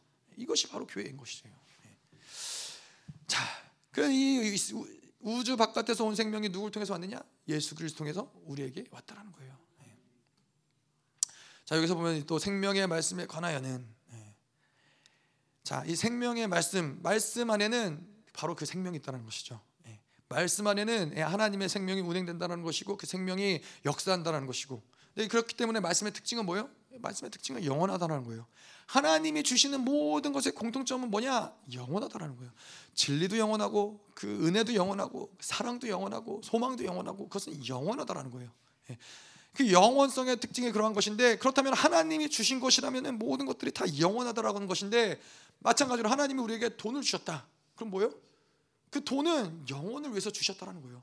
이 땅에서 먹고 살고 내가 이 땅에서 뭔가를 즐기기 위해서 하나님이 돈을 주셨다는 것이 아니라 영혼을 위해서 돈을 주셨다는 거예요. 하나님 이 땅에서 뭐 명예를 주셨다, 권세를 주셨다. 그러면은 이것은 이 땅에 위해서 이 땅에 뭔가를 위해서 주신 것이 아니라 영혼을 위해서 주셨다는 거예요. 그러면 어떻게 돼요? 우리가 돈과 명예와 권세를 이 땅 가운데 어떻게 사용해야 되는 거예요? 하나님께 드려야 되는 거예요. 하나님을 위해서 사용해야 되는 거예요. 이 영 그것이 바로 영혼을 위해서 영혼을 위해서 받았기 때문에 영혼을 위해서 사용될 때 이것은 영원한 나라에 기록되는 것이고 영원한 나라에 그것은 간직되어진다는 것이죠. 음. 자, 뭐 예를 들자면은 우리에게 하나님이 자녀를 주셨어요. 하나님 우리에게 자녀를 주신 건 뭐예요? 뭔가 우리에게 야 너 이 세상에 살아가면서 혼자 살아가는 인생은 너무 쉽지 않느냐? 너에게 좀 짐을 주기 원한다. 어, 이 짐을 가지고 인생을 살아라. 하나님 짐을 주시기 위해서 우리에게 자녀를 주신 거예요? 예, 그렇다면 저희에겐 짐이 너무 많습니다. 아니라는 거예요. 세상 사람들은 근데 어떻게 생각해요? 자녀들이 마치 이 세상의 짐인 것처럼 생각을 해요. 예, 내가 살아가는데 내가 원하는 거 있어서 내가 하고자 하는 거 있어서 이 자녀들이 우리에게 짐이 되어진다고 생각을 해요. 그래서 뭐라 그래요? 이 자녀들을 키워갖고 결혼을 보내면은 짐을 덜어낼 줄 알았더니 예, 아니죠. 여전히 그 짐과 더불어서 예, 손주들이라는 짐이 더 붙는다고 생각을 하는 것이죠. 평생 자녀들은 그래서 이 짐덩어리라고 생각을 하는 것이 세상 사람들이 예, 생각하는 거예요. 근데 하나님이 우리가 자녀를 주셨다는 건 뭐예요? 영혼을 위해서 주셨다는 거예요. 우리가 자녀를 통해서 하나님의 사랑을 배우게 하고 예, 이 영혼을 섬길 때 이 영원한 것을 섬기는 것이 되는 것이죠. 그래서 하나님이 주시는 모든 것들은 우리에게 영혼을 위해서 주셨다는 것이에요. 그래서 원수가 어, 우리가 착각할 수 있는 것은 원수는 우리에게 돈을 빼앗거나 우리에게 뭐 명예나 권세를 빼앗는 것이 원수에게 있어서는 일차적인 목적이 아니에요. 원수가 빼앗기 원하는 것은 영혼을 뺏기 원하는 거예요. 그래서 어떻게 해요? 이 영혼을 빼앗기니까는 하나님이 준, 주신 돈을 가지고 이 땅에서 그냥 이 땅에 먹고 살기 위해서 살아가는 거예요. 하나님이 주신 명예와 권세를 가지고 이 땅에서 내가 잘 살아보기 위해서 살아가게 만드는 거예요. 영원하고는 상관없는 존재. 하나님의 영원 앞에 그분 앞에 설때 부끄러운 존재로 서, 게 하기 위해서 예, 이 원수들은 계속해서 영혼을 빼앗는 것이죠. 자, 두 번째로 말씀의 특징은 뭐예요? 영원하다라는 것이 첫 번째 특징이라면 두 번째로는 말씀에는 생명이 있다는 거예요. 예. 생명의 강력이 말씀에 있다는 거예요. 어. 근데 이 생명은 아까도 이야기한 것처럼 이 땅에서의 속한 생명이 아니라 우주에서 온 네, 모든 이 땅의 것들을 초월한 생명인 것이죠. 자, 어, 이, 이 생명력이 말씀이 가진 이 생명력, 우주 바깥에서 온 이 생명력이 얼마나 강력하냐? 네, 우리가 이 육체에 가진 이 생명, 사실 이것도 우리에게는 단 하나밖에 없는 어떻게 보면 굉장히 소중한 거잖아요. 근데 이 우주 바깥에서 온 이 말씀이신 그분의 생명력이 얼마나 강력하냐? 마치 이 육체의 생명을 기꺼이 포기할 수 있을 만한 그 강력한 생명력이 말씀에 있다라는 거예요. 그 강력한 생명력이 바로 우주 바깥에서 온 생명력이라는 거예요. 육체의 생명마저도 이 세상 사람들은 벌벌 떨 수밖에 없는 죽음 앞에선 벌벌 떨 수밖에 없는 사망 앞에선 벌벌 떨 수밖에 없지만은 하나님의 그 놀라운 생명력을 가진 자들은 육체의 생명 생명을 아무렇지도 않게 여길 수 있는 것이 바로 그 생명력의 강력함이라는 거예요. 그러니까 이 생명력을 가진 사람들이 무엇을 두려워하겠어요? 죽는 것을 두려워하지 않는데 무엇을 두려워하겠어요? 자, 그런데 이 생명력이 있기 때문에 우리는 어떤 것도 염려할 수 없지만은 우리가 염려한다면 뭐예요? 예, 그 생명력이 없다는 것이죠. 예, 불신앙, 불신앙으로 인해서 그 생명력이 우리 안에서 운행된다는 것을 믿지 못한다는 것이에요. 예. 그래서 계속해서 옛 사람으로 살아가고 교제권을 상실하는 것이 염려하는 자들의 모습이라는 것이죠. 염려하는 그래서 근심하고 걱정하고 염려하는 것은 결코 작은 일이 아닌 거예요. 근심하고 걱정하고 경, 이, 이, 염려한다는 것은 내 안에서 생명력을 잃어버렸다는 거예요. 어. 우주 바깥에서 온 이 모든 우주 이 땅에 속한 모든 것을 초월할 수 있는 그 생명력을 잃어버렸기 때문에 이제 근심하게 되는 것이고 걱정하게 되는 것이고 염려하게 되는 것이고 예. 옛 사람으로 살아가게 만든다라는 것이죠. 음. 자, 그래서 이 베드로의 예화를 보면 그렇죠. 베드로의 이야기를 보면 그렇죠. 이 우주 바깥에서 온 생명력을 베드로가 가졌기 때문에 감옥에 갇혀서 내일 죽을지 모레 죽을지 모르는 상황에서도 예, 코를 골면서 곤히 자는 거예요.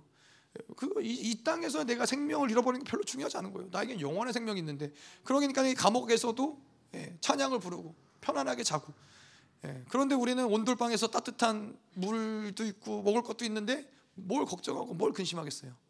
아무것도 걱정할 필요가 없다는 것이죠. 그 생명력이 우리 안에 있기 때문에 아멘. 자, 우리가 들은 바요. 자, 그러면 생명의 말씀을 우리가 첫 번째로 뭐요? 그 생명의 말씀, 이러한 말씀이 생명력이 있고 영원한 말씀인데 이 말씀에 대한 첫 번째 반응은 뭐요? 들어야 된다라는 거예요. 네. 하나님이 이 말씀을 주시고 하나님의 의도대로 우리가 그 말씀을 듣는다면은 우리가 신앙하는데 신앙생활하는 데서 전혀 문제가 없다는 거예요. 말씀이 모든 것을 이끌어가고 모든 것을 만들어가고 그래서 바로 듣고 예, 바로 믿으면은 그 어떤 것도 문제가 되지 않는데 근데 이 문제가 되게 만드는 것은 뭐예요? 말씀을 듣지만 이 말씀을 미혹되게 만드는 거예요. 귀로 말씀이 들어오는 그 과정 가운데서 이것을 미혹되게 만들어요. 그래서 아를 이야기했는데 어한 것은 사람들이 받아 미혹이 역사할 때는 아를 분명히 얘기했는데 이 사람은 어로 듣고 저 사람은 오로 듣고 저 사람은 오 듣고 바로 믿는 것이 우리의 이 신앙생활 가운데 있어서는 굉장히 중요하다. 하지만 바로 듣고 바로 믿을 때는 이 말씀이 모든 것을 다 이루신다. 새 언약의 완성까지 이 안식의 단계까지 나아가는 데 있어서 말씀이 모든 걸 다 이루신다는 거예요. 그래서 이 말씀에 우리가 계속해서 여러분들이 말씀을 듣고 말씀을 암송하고 말씀에 쪄들어 사는 것이 우리에게는 굉장히 큰 보험과 같은 거예요. 뭐 보험이라고 얘기하면 그렇지만은 그냥 말씀을 계속 말씀 가운데 쪄들어 있으면은 그분이 다 책임져 주시는 거예요. 그분이 다 이끌어 가시는 거예요. 예. 말씀만 잃어버리지 않으면 된다. 자, 뭐 이 미혹의 영에 그렇다면 이 미혹의 영이 왜 역사요? 왜, 왜 미혹의 영에 우리가 낚이죠? 네, 말씀이 온전히 듣지 못하는 그 이유가 뭐예요? 우리가 육체로 말씀을 듣고 머리로 자기 방식으로 염려로 근심함으로 계속 삶을 살아가고 그 삶을 살아가는 가운데서 그 말씀을 받아들일 때에는 말씀이 미혹된다는 거예요. 하나님께 나아갈 때 내가 염려함으로 근심함으로 나아가서 그 말씀을 받을 때에는 그 말씀 반드시 왜곡되게 돼 있어요. 내가 무엇을 욕 어떠한 육체의 욕구를 가지고 예배 가운데 나아가서 말씀을 들을 때는 반드시 그 말씀은 내가 원하는 말씀만 듣게 돼 있어요. 예, 말씀은 그렇게 왜곡될 수밖에 없다라는 것이죠. 그래서 하나님께 나아갈 때 계속 예, 그 우리가 이 모든 것을 비워낸 상태로 하나님께 나아가서 그분의 말씀을 웰컴하고 그 말씀 진리 그 자체를 계속 웰컴하고 받아들이는 거예요. 예. 거기에 뭔가를 더하거나 빼거나 첨부하거나 그런 것이 아니라 그냥 웰컴하면 되는 거예요. 예. 그것이 믿음으로 하나님의 말씀을 받는 것이죠. 자, 그래서 우리가 이 신앙 성장이 되지 않는 이유, 왜 신앙이 성장하지 않느냐, 이를 이야기한다면은 말씀을 듣지 않았기 때문에 그래요. 말씀을 온전히 듣지 못했기, 못했기 때문에 그렇다는 거예요. 예. 말씀이 온전히 우리 안에 들어오지 못했기 때문에 기도가 어, 불가능했고 성장이 불가능했고 물론 기도는 하죠. 하지만 기도는 어떻게 돼요? 우리가 이야기한 대로 말씀이 들어와서 그 말씀대로 우리가 성령이 원하시는 대로 기도를 할 때 그 기도가 응답을 받는 것인데 말씀이 없기 때문에 말씀 없이 약속 없이 하는 기도는 허망한 기도가 될 수밖에 없다는 것이죠. 자, 아, 그리고 두 번째로 우리가 그 말씀을 듣고 그다음에 어떻게 해요? 생명의 말씀을 믿는 두 번째 반응은 예, 듣고 봐야 되는 거예요. 예, 보다. 음. 말씀을 듣는 것, 듣는 것이 바로 이 창조의 원리예요. 하나님이 일단은 우리에게 말씀을 듣, 듣도록 우리를 창조하셨어요.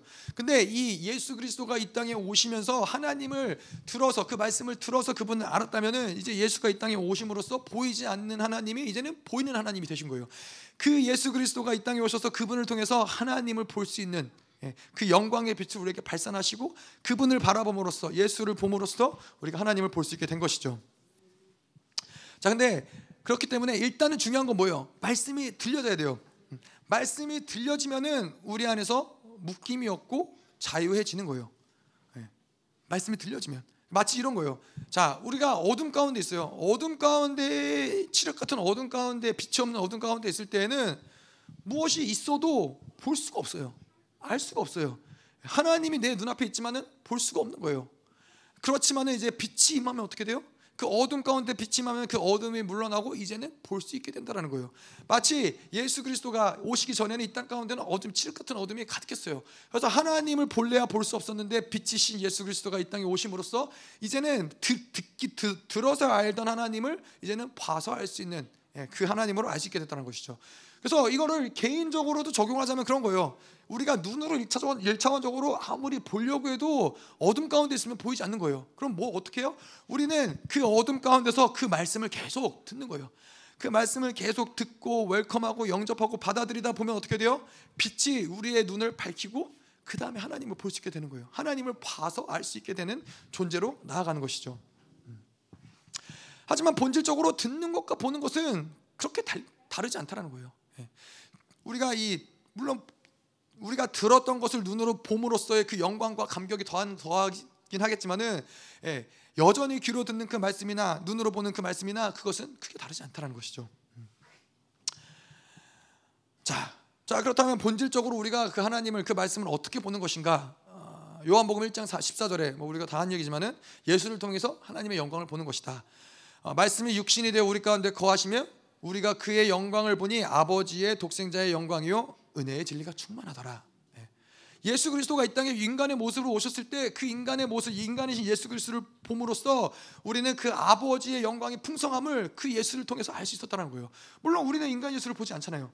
그런데 뭐 인간 예수, 예수를 어떻게 봐요?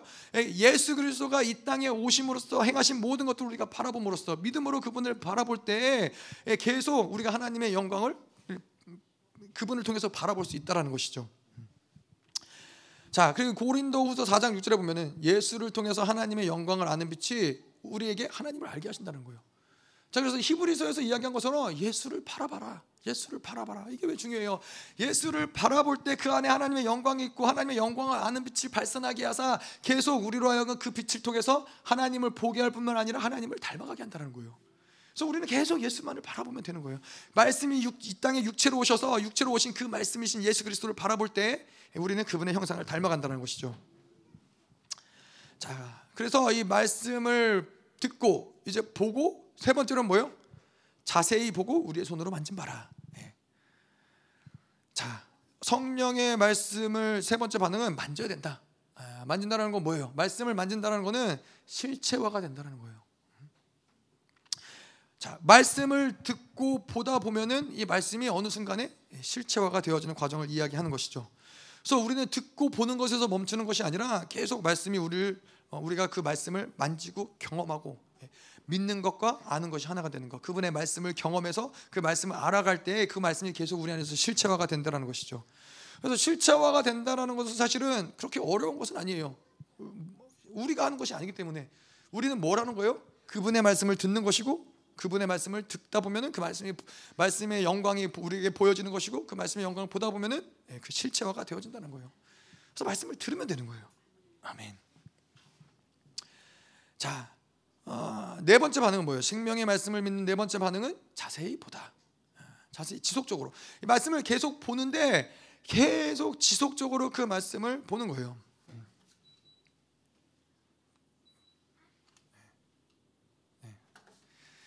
그래서 지속적으로 그 말씀을 보는 것인데 음, 말씀을 보고 또 보고 계속 보고. 그래서 1절의 말씀을 조금 각색해서 이야기를 하자면 어떻게 우리가 이야기할 수 있냐면은 생명의 말씀을 처음 보고 만진 이후로 계속 듣고 보고 있어야 된다. 1절을 그렇게 우리가 얘기할 수 있는 거예요. 계속 지속해서 그 말씀을 받아들이고 보고 있는 상태가 되는데 이러한 것이 말씀을 계속 받아들이고 보는 것이 멈춰 멈춰지다 보면은 어느 순간 영적으로 굉장히 어눌해지기 시작을 해요. 내가 한 번 봤던 그 예전에 뭐 10년 전에 봤던 그 말씀, 10년 전에 들었던 그 말씀이 아니라 계속해서 지금도 오늘도 내 마로 말씀하시는 그분의 말씀을 계속 받아들여야 우리의 영이 계속 새로워지고 날카로워지고 영이 계속 생명력이 있어진다는 것이죠. 자, 그래서 지속적으로 그 말씀을 보다 보면 어떻게 돼요? 지속적으로 누군가를 계속 보다 보면 어떻게 돼요? 자세히 보이기 시작을 하는 거예요. 예? 제가 이 어, 저희 아이들도 아이들을 기르고 아이들을 양육하다 보면은 그 아이들을 지속적으로 보다 보면 어떻게 해요? 그냥 이 아이들이 다 비슷비슷하잖아요. 뭐 특별히 이제 쌍둥이시니까는 어, 아시지만은 처음 봤을 때 쌍둥이를 구분하기 굉장히 어려워요. 제 친구 중에도 쌍둥이가 있었는데 구분하기 어려워요. 근데 계속 오랜 시간을 지나면서 지내고 계속 보다 보면은 너무 다른 거예요. 어, 되게 다르게 생겼는데 어떻게 이걸 똑같다고 생각, 내가 착각했지?라고 생각을 하는 거예요. 근데 아이들도 아이들을 양육하고 기르다 보면 이렇게 다 하나같이 똑같이 생겼냐고. 제가 볼 땐 다 다르게 생겼거든요.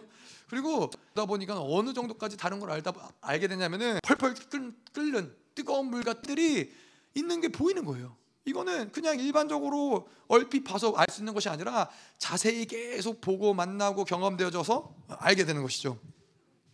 자, 그런데 이 말씀도 마찬가지인 거예요. 말씀을 계속 보다 보면 무엇이 보이느냐? 말씀과 말씀 사이에 행간이 보이기 시작하는 거예요. 행간이 보인다는 건 뭐예요? 다시 말해서 이 말씀을 전하신 그 하나님의 마음이 보이기 시작한다는 거예요. 이 상황 가운데 하나님의 그 마음 이렇게 얘기하실 수밖에 없는 하나님의 마음이 보인다는 거예요. 근데 그 하나님의 마음이 보이면서 그 하나님의 마음이 나를 향한 그 마음 또한 보이기 시작을 한다는 거예요. 나를 향한 그 하나님의 사랑이 그래서 어느 순간에는 이렇게 보여요. 아 하나님이 이러한 이사야에게 주신 이 말씀, 하나님의 이스라엘 향한 그 하나님의 뜨거운 마음이 아 나에게도 이러한 말씀이 하나님이 이런 말씀을 주셨구나. 이렇게 되다가 어느 순간에는 아 하나님이 나에게 이 말씀을 주시기 위해서 이사야를 통해서 이런 이러한 일들을 만드셨구나. 이게 보이기 시작을 하는 거예요. 하나님이 나를 위해서 이 모든 우주 만물을 창조하셨구나. 이 하나 나를 향한 하나님의 계획과 섭리가 보여지기 시작을 하는 거예요. 그 말씀을 계속 자주 보다 보면은 그러면은 하나님과 나밖에는 보이지 않는 거예요. 나를 사랑하신 그 하나님. 그래서 이 사도 요한이 한 것처럼 모든 고난이 있지만은 고난이 눈에 보이는 게 아니라 고난이 느껴지는 것이 아니라 하나님만 보이는 거예요. 하나님이 나를 향한 그 사랑. 내가 고난 가운데 힘들어할 때 나를 향해서 긍휼한 마음, 나를 나를 향해서 아파하는 그분의 마음, 나 대신 고통과 질고를 지시는 그분이 보이기 시작을 하는 거예요. 계속 그분의 말씀을 볼 때, 계속 그분을 볼 때 더 깊은 그분의 사랑, 더 깊은 그분의 내면의 모든 것들을 보게 되, 보기 보기 시작하는 것이죠. 자 그래서 우리는 그렇게 매일 은혜의 보좌 앞에 나아가서 그분의 영광의 빛을 계속 받아들이고 계속 그 믿음으로 그 말씀을 받아들이는 것이 중요하다는 거예요. 일단은 근본적으로 느끼고 느끼지 않고는 그거는 2차원적인 문제인 거예요. 그거는 별로 그렇게 중요하지 않아요. 일단은 계속 은혜의 보좌 앞으로 나아가는 게 중요해요. 은혜의 보좌 앞으로 나아가서 계속 예수가 우리를 통해서 오늘도 그분의 생명력이 우리 안에서 운행되어지고 그분이 생명을 계속해서 지속적으로 부어주고 계시고 예, 그분이 계속 우리 안에서도 말씀하고 계시고 이것을 믿는 거예요. 내가 느껴지지 않더라도. 그렇게 계속 하나님께 나아가다 보면 어느 순간 들리기 시작하고 보이기 시작하고 느껴지기 시작하고 실체화되기 시작하고 이것이 자연스럽게 열어지기 시작한다는 것이죠. 이것이 바로 교제가 시작된다는 것이죠. 음. 자, 2절을 보도록 할게요. 이 생명이 나타내신 바 된지라 이 영원한 생명을 우리가 보았고 증언하여 너에게 전하노니 이는 아버지와 함께 계시다가 우리에게 나타내신 바 된지라. 자 여기서 아버지와 함께 말씀이 나타났다. 아버지와 함께라는 말은 결국에는 예수 그리스도가 삼위일체이신 예, 성부 하나님, 성자 하나님과 함께 계시다가 예, 그 말씀이 우리 안에 나타나셨다. 이것이 되는 거예요. 어, 이 생명이 나타나신 바 된지라 중요한 것은 무엇이냐면은 생명이 나타났기 때문에 우리가 보고 들을 수 있다는 거예요. 우리가 아무리 갈망하고 갈, 찾고 헤매고 뭐 난리를 친다 해도 그것이 나타나지 않으면 발견될 수 없다는 거예요. 그것이 나타나지 않으면 볼 수 없다는 거예요. 그것이 하나님의 은혜인 것이죠. 그분이 이 땅에 오셔서 그분이 말씀이 육체 육신으로 육신으로 이 땅에 오셔서 그분을 나타내신 거예요. 예수님이 인간으로 나, 타나셨기 때문에 그것이 가능한 것인데 그런데 중요한 것은 우리가 지금 이 순간에도 옛사람으로 살아가면 뭐예요? 그 예수가 나타나지 않는다라는 거예요. 그분이 여전히 나타나지 않으신 상태라는 거예요. 새 사람이 될 때야 비로소 그분이 나타나신 상태라는 거예요. 예, 그 2000년 전에 우리 가운데서 예수님이 인간으로 오셔서 그 생명의 말씀으로 나타나셨지만은 지금 이 순간에도 우리는 옛 사람을 살면은 그 생명의 말씀이 우리 안에서 가리워진 바 된 거라는 거예요. 그 말씀이 우리 안에서 드러나지 않는다라는 거예요. 음. 자, 그래서 이 옛사람은 그분의 나타나심을 볼 수도 없고 그분의 나타나심에 통해서 생명력을 받지도 못하는 그 상태로 살아가게 된다는 것이죠. 그래서 이 생명력이 나타나려면 철저히 우리는 새 사람으로 살아야 된다는 것이죠. 그거 뭐예요? 우리는 새 사람으로 살아가는 것에 있어서 중요한 것은 존재를 선택하면은 새 사람의 방식이 나타난다는 거예요. 우리에게 중요한 건 새 사람을 선택하는 거예요. 옛 사람으로 살다가도 아, 아니 내가 옛 사람으로 살아갈 존재가 아니지. 다시 새 사람을 선택하는 거예요.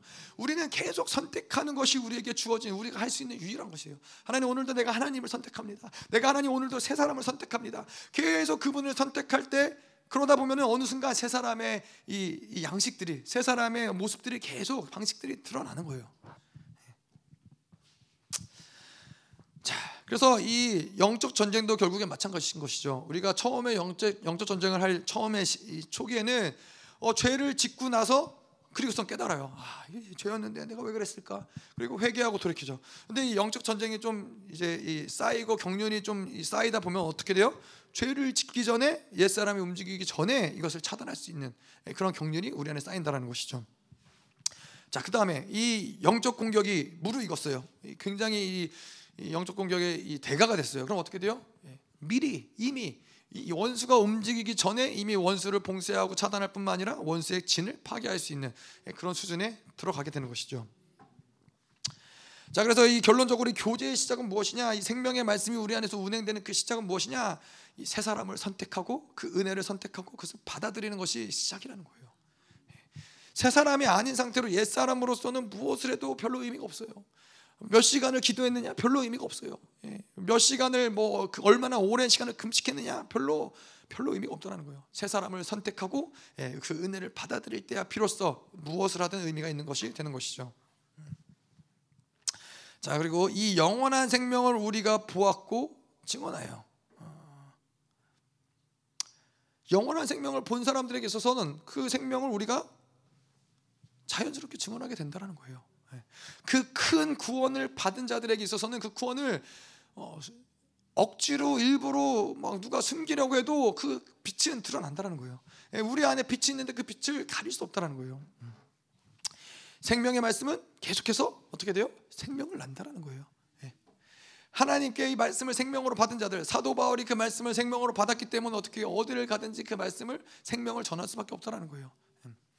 마치 우리가 이 태양빛 아래에 있으면은 어떻게 돼요? 오랜 시간 햇빛 아래에 있으면은 이 살이 타는 것처럼 그 생명의 빛, 그 영화의 영광스러운 빛 가운데 계속 노출이 되면은 자연스럽게 우리의 우리는 우리 살이 예, 타고 변화되고 계속 그 하나님의 영광을 우리의 경험한 것들을 전할 수밖에 없다라는 것이죠.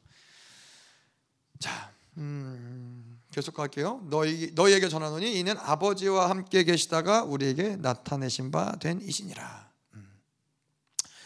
하나님 예수 그리스도가 아버지와 함께 계셨는데 육신이 돼서 이 땅 가운데 오셨다는 것이죠. 이 땅 가운데 그분이 인간으로 오신 이유가 뭐예요? 우리에게 그 생명을 주시기 위해서.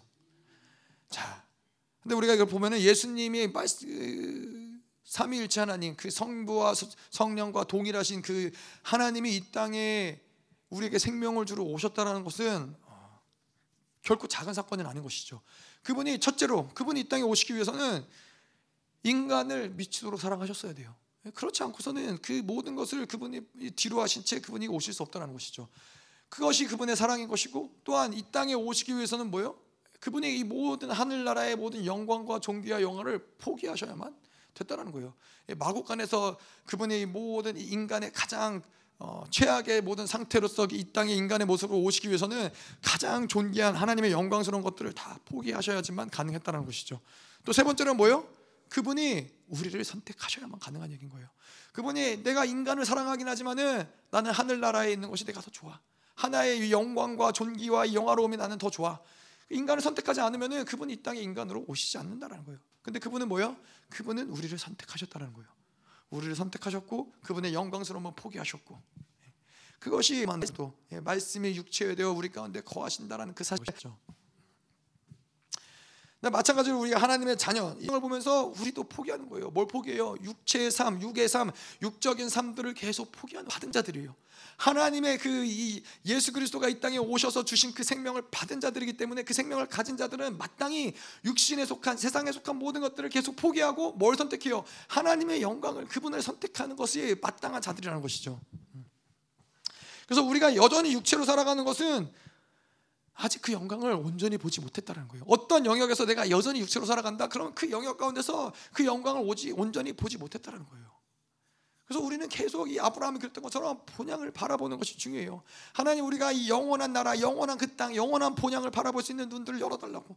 그래서 그 영광을 볼 때에 이 모든 포기해야 될 것들 이 포기되어지는 거예요. 이거는 어려운 게 아니잖아요. 왜 어려운 게 아니에요? 그 영광이 너무 크기 때문에 이 세상의 영광하고 비교할 수 없기 때문에 누가 뭐래도 그 영광을 선택하는 거예요. 그 영광을 보기만 하면은 그게 누구이든 간에 어린아이가 됐든 뭐 늙은이가 됐든 그것과 상관없이 영광을 보면은 더 큰 영광을 선택하는 게 당연한 거예요. 문제는 뭐예요? 그 영광을 보지 못했기 때문에 예, 계속 세상의 영광을 선택하게 된다는 것이죠. 그래서 이 2023년 하늘을 살면서 우리는 계속 하나님 더 큰 영광을 보여주시옵소서. 하나님 우리에게 더 큰 영광을 허락하여 주시옵소서. 영광을 보고 새로운 영광을 계속 바라보면서 이 땅의 영광을 계속 포기하게 하시옵소서. 내 삶의 이 세상의 이 영광, 사람의 영광, 내 인생의 영광을 계속 포기하게 하라는 것이 우리 우리에게 있어서의 기도 제목인 것이죠.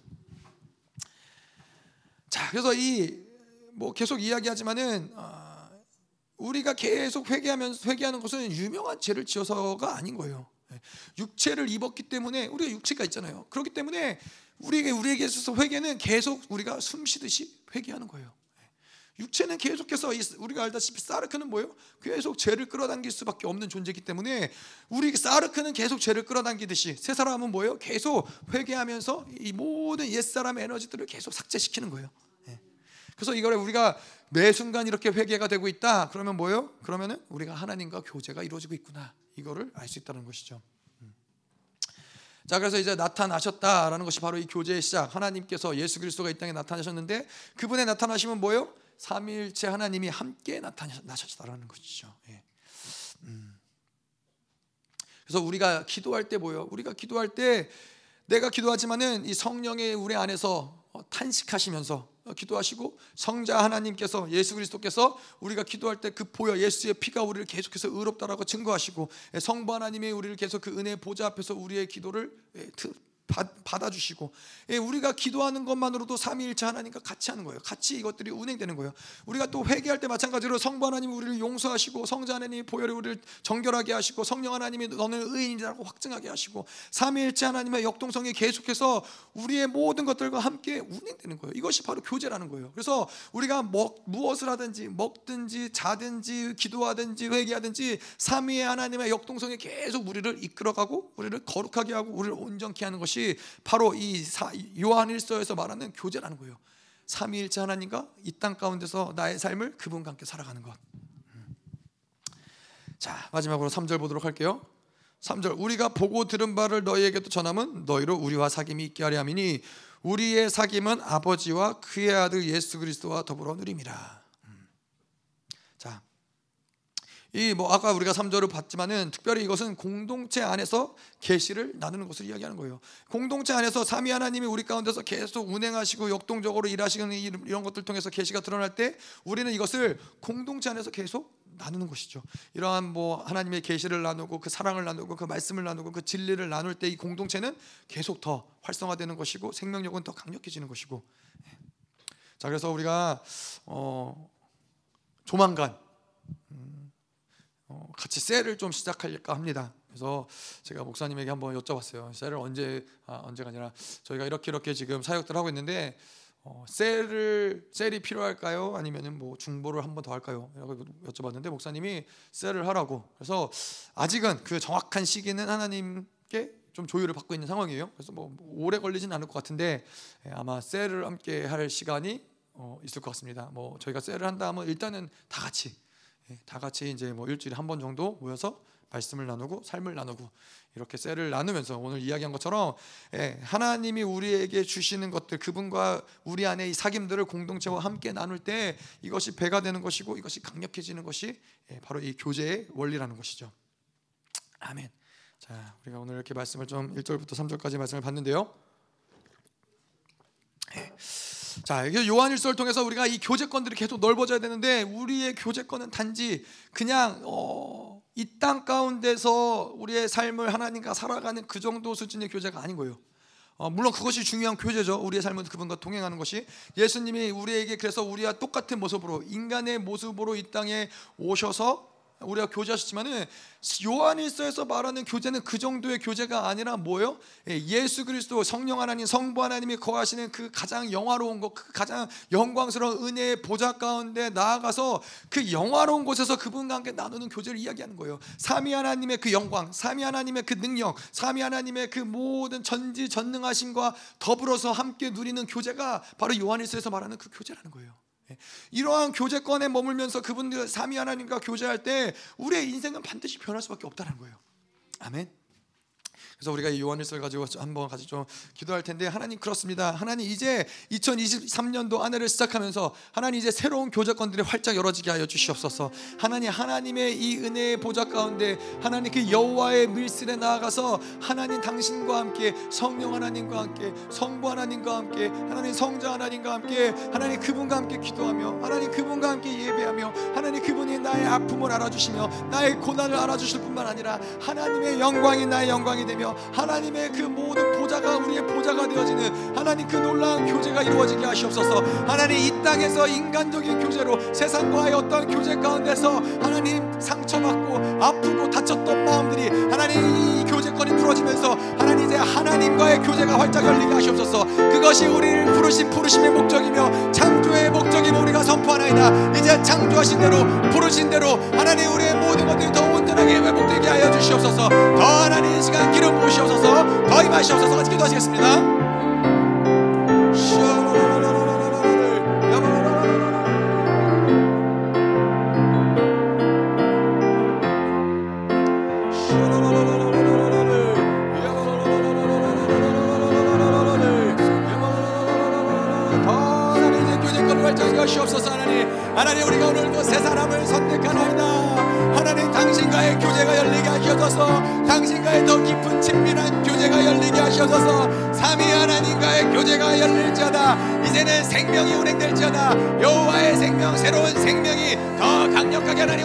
하나님